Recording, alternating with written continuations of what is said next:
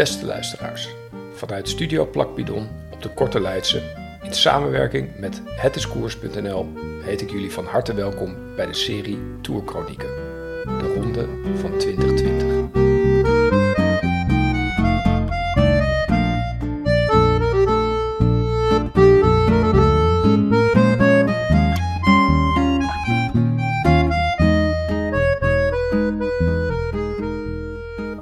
Via de schroeiende waaierrit en de hectiek die dat met zich meebrengt, belanden we bij de volgende etappes. Allereerst dient nog even stilgestaan te worden bij het feit dat we al sinds de zesde rit niet de Fransman Alaphilippe, maar de Engelsman Yates in de Maillot Jaune zien flaneren. Alaphilippe was in die oersaaie, ontsnappingsloze vijfde rit door een official met haviksogen gespot, terwijl hij op 17 kilometer voor de meet nog een laatste bidon aanpakte. En dan ben je 3 kilometer te laat. Verboden. Resultaat? Niet alleen een boete, maar ook nog eens 20 seconden tijdstraf. Julien Alaphilippe, I mean, taking a bottle at 17 kilometers to go. Like, let's stay on this for a while because, like, are you kidding me? This is a Frenchman in France wearing the yellow jersey. This is Julien Alaphilippe. You're going to penalize him over taking a bottle on a day that wasn't even a bike race? Like, this was a group ride across France with an epic city limit sprint at the end. Yeah, I'm impressed by the Tour de France. I did not think that they would ever make a decision like this against a French general classification contender, especially one who is currently sitting in the lead of the Tour de France. En dus zijn Alaphilippe en Quickstep het geel kwijt en rijdt nu die ene Yates daarin rond. Etappe 8 dus. Hierin zou de Fransman met Hollandse naam Nans Peters op schone wijze zegevieren en een toerrit bijschrijven op zijn nog ingetogen palmares. Na de laatste beklimming van die dag heeft hij enkel nog de Rus Ilnur Zakarin in zijn wiel. Maar de daalcapaciteiten van deze man behoren eigenlijk niet thuis in het professionele peloton. Na in het verleden meermaals naast de weg gelegen te hebben, zit de angst in het lijf en krijgt vierkant dalen een geheel nieuwe dimensie als Ilnur omlaag komt. Oh, dit hadden we al aangekondigd, hè? Oh, man, pas op, man. Oh, hou dat stuur nou vast. Ik word gek van hou dat stuur nou vast, Zakarin. En doe het onderin. Hij kan wel echt, ik snap niet waarom het zo slecht gaat. En je ziet het. Als je hier eraf gaat, dan ben je echt klos. Het heeft consequenties. En eigenlijk is het zit in zijn hoofd. Want, ik heb al aangeduid, hij heeft meer kwetsbaarheden in zijn hoofd. Als hij gewoon bij die Peters in het wiel gaat zitten en hij volgt die stippenlijn en je laat los, gebeurt je niks. Los van deze twee spelers voorin zullen de camera's van de Franse tv vandaag vooral gericht zijn achterin. Op de teloorgang van Pinot. Een man die weet hoe het is om met daalangst te kampen. En in de Pyreneeën tijdens de ronde van 2013 zelfs afstapte. En voor de camera's vertelde: toen ik het wiel van Mark Cavendish in de afdaling niet kon behouden, wist ik dat ik hier niets te zoeken had. Pinot kun je wel een echte doorzetter noemen. Hij zag al zo vaak op dramatische wijze zijn titelaspiraties voor de Tour verdwijnen door domme pech, fysieke klachten of mentale ineenstortingen. Deze pieken en dalen krijgen extra elan wanneer zijn flamboyante ploegbaas Marc Madiot ziel en zaligheid eruit gooit voor de camera's. Vandaag is helaas zo'n dieptepunt en blijkt dat de val van Pinot uit de openingsetappe en de daarmee gepaardgaande rugklachten hem te veel zijn geworden. Hij zakt op de beklimmingen letterlijk weg uit het klassement. En is aujourd'hui, dit keer niet Mario, zijn grand. Allez, Chino, allez! Allez, mon grand! Allez, mon grand! Allez, mon grand! T'es grand aujourd'hui! T'es grand! T'es très grand! Allez, mon grand! Ouais, mec! Ouais, mec! Ouais! Ouais! Ouais! Tu vas le faire! Tu vas le faire!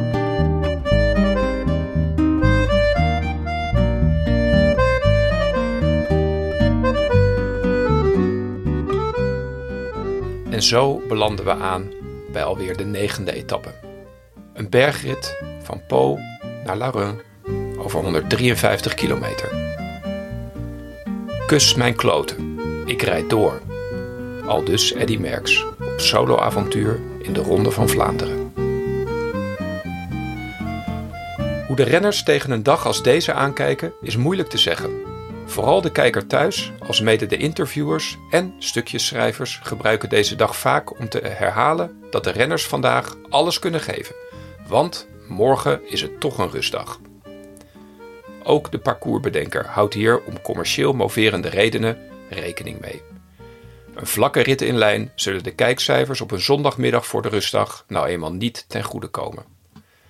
De rit van vandaag is dan ook geen uitzondering op deze ongeschreven regel. Ook onze renner weet dat. En hij twijfelde van binnen of hij wel klaar was voor het vuurwerk wat ging komen. Het liep stiekem namelijk niet zo soepel bij Egan Bernal. En hij zelf voelde ook dat het steeds minder stiekem begon te worden. De pers schreef. De blikken in het peloton bleven wat langer dan normaal op hem gericht. Wolven zoekend naar zwakte. Hij zat weliswaar nog helemaal in de race om de eindzege. Had nergens tijd verloren. Maar voelde zich niet sterk genoeg om de concurrentie pijn te doen. Zij deden hem juist pijn. Elke dag een beetje meer. Vandaag dus een bergetappe. De mensen die het parcours wat nader bestudeerden zullen in eerste instantie wat mak gereageerd hebben. De finish ligt bergaf, na een afdaling van 19 kilometer. En dan is de kans altijd groot dat de klassementsmannen veilig in hun hok blijven zitten. Maar na beklimmingen van de vierde, de eerste, de derde en nog eens de derde categorie moet uiteindelijk de Col de Marie Blanc met een lengte van 7,7 kilometer en een stijgingspercentage van 8,6% voor scherprechter spelen. Hoewel kort en qua gemiddelde niet al te spannend, blijkt de Witte Marie gemakkelijk in tweeën te delen. Waarbij het tweede gedeelte tot de top meer op een zwarte piste lijkt en de boel flink op kan schudden. 3,5 kilometer klimmen aan 12%. De kenners weten het. Bij percentages boven de 10 vallen er altijd slachtoffers. Het blijkt een rit waarin één iemand de spotlight het grootste gedeelte van de dag op zich gericht zal hebben. Met nog 142 kilometer te gaan ziet Bernal dat Marc Hirschi, de jeugdige klasbak die in de tweede etappe nog bijna Alaaf wist te verschalken, een versnelling plaatst en met een kleine voorsprong de afdaling induikt. Hirschi moet zijn beslissing al bijna direct bekopen doordat hij op een haar na een bocht weet te houden. Het peloton laat hem hierna met alle liefde begaan. He almost looked a little disappointed that he wasn't able to... Whoa! And he's just about off the road, but he's held on to it, clips back in, and he is not deterred by that at all. He's straight back into it. Impressive evasion of a crash there by Marc Hirschi. Didn't land into the tree or the camper van, held it upright, clipped back in, very composed. Egan kan zelf ook wel een potje dalen. Dat is niet zo gek als je wieg stond in Zipaquirá, Colombia, een klein stadje gelegen op 2652 meter hoogte. De hoogvlaktes boven Bogota zijn speeltuin. De plekken waar hij met gemak beklimmingen fietst die boven de 3000 meter uitkomen. Waar andere Europese teams en renners speciaal naar Tenerife afreizen voor wat ijle lucht, gaat hij gewoon terug naar huis. Op een goed moment begint het tijdens de etappe eerst langzaam te miseren, waarna de hemel echt openbarst en een stortvloed aan Frans regenwater omlaag komt. Logischerwijs dwalen ieders gedachten af naar de 19e etappe van de vorige Tour de France. De rit waar Bernal zijn ultieme aanval plaatste. Hij was op solo-avontuur getrokken om de ritwinst en de toerwinst naar zich toe te trekken. Maar die rit werd bij hoge uitzondering voortijdig afgevlagd vanwege de in Zuid-Amerika welbekende lahars. Hier zijn ze wat zeldzamer en noemen we ze gewoon modderstromen. De hele route was in één klap weg en de race lag stil. A minute and 40 up on Alaphilippe, and Bernal has managed to drop Simon Yates. Such is his urgency, Sean, to get over the top first here and put some... Hyper important à toutes les équipes. Il a énormément grêlé, c'est sur la route. Nous avons une grosse quantité de grêle sur la route. La route n'est plus praticable. Nous arrêtons l'étape immédiatement. Oh, the stage looks like it's going to be cancelled because of the weather. Oh my goodness, what else could they have thrown into the mix? So what will they do with the gaps if indeed the stage has been cancelled right now? Na de onzekerheid bleek dat de tijdsverschillen bovenaan de laatste klim golden. En hij, Egan Bernal, nam die dag het geel over van Alaphilippe. Hij zou het geel ook niet meer verliezen en naar Parijs brengen. Een unicum. Luis Herrera, de kleine tuinman, wist als eerste Colombiaan een etappe te winnen, maar nooit de ronde zelf. Nairo Quintana, de condor van de Andes, pakte de Giro, de Vuelta en werd 2 keer tweede in de Tour. Maar hem winnen lukte ook niet. De piepjonge Egan Bernal krijgt het als eerste voor elkaar om zijn wielergekke land te belonen met de ultieme prijs in hun sport. El podio del Tour de Francia, con Colombia en lo más alto. Por favor, todos de pie, el himno nacional de Colombia.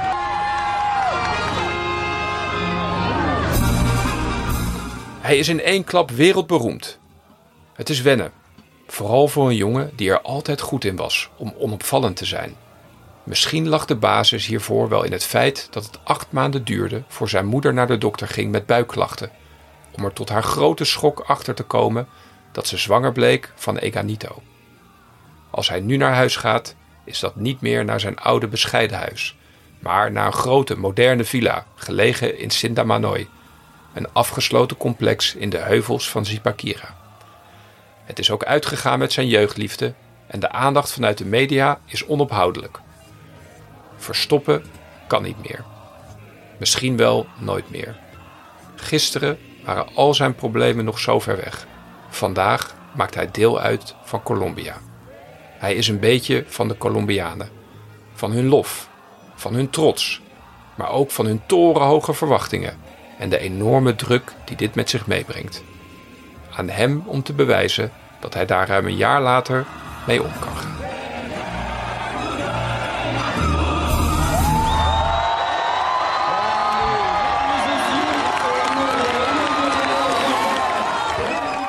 In de etappe is Hirschi nog altijd bezig aan zijn imposante solo. Maar hij ziet zijn riante voorsprong mondjesmaat slinken op de flanken van de Col de Marie Blanc. Zijn voorsprong krijgt een grote deuk als op 20 kilometer van de meet, halverwege de slotklim, een andere jonge jongen er een klap op geeft. Pogacar. Gisteren hadden ze hem op de Peyresourde nog laten wegrijden en kon hij de verloren tijd van de waaierrit weer terugpakken. Vandaag dan? Waar vorig jaar de hele Ineos-armada nog van voren had gezeten in een etappe als deze, heeft hij nu alleen Carapaz als superdomestiek nog bij zich. Tot zijn opluchting ziet hij dat Dumoulin van Jumbo het initiatief neemt om het gat tot Poga te dichten. Tom, zijn tempo is niet mals. En dan wordt ineens bekend. De gele trui moet lossen. Daar gaat Yates dus, door de achterdeur naar buiten. En het moreel van de koplopers krijgt die welbekende boost doordat er slachtoffers van formaat beginnen te vallen. Hij kan bijblijven, maar het begint wel steeds meer pijn te doen. Pijn in zijn lijf, pijn in zijn rug en pijn in zijn kop. Een groot deel van deze pijn kent hij als geen ander. Het is de pijn die komt kijken bij het koers op het allerhoogste niveau tegen de allerbeste ter wereld.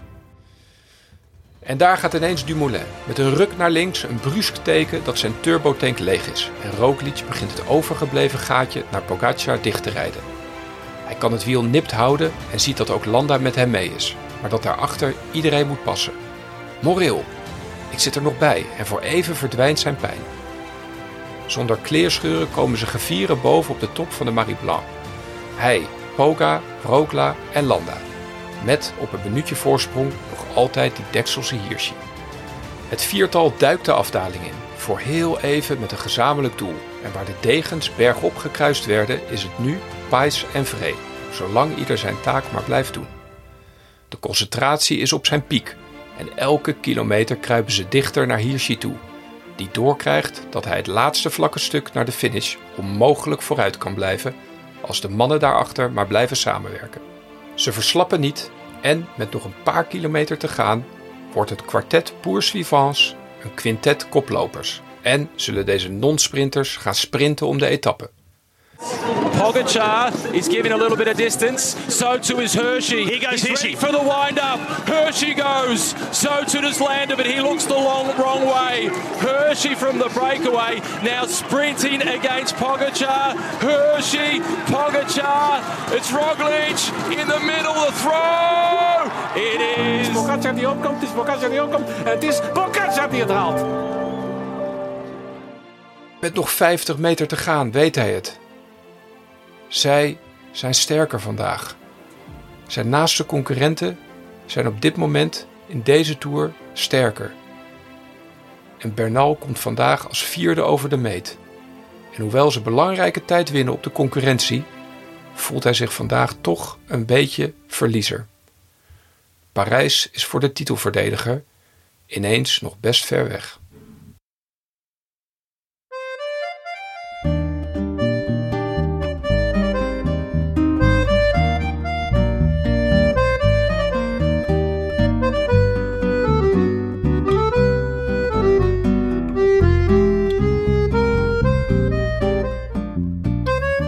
Bedankt voor het luisteren naar deze aflevering van Tourkronieken, de ronde van 2020. Tot de volgende!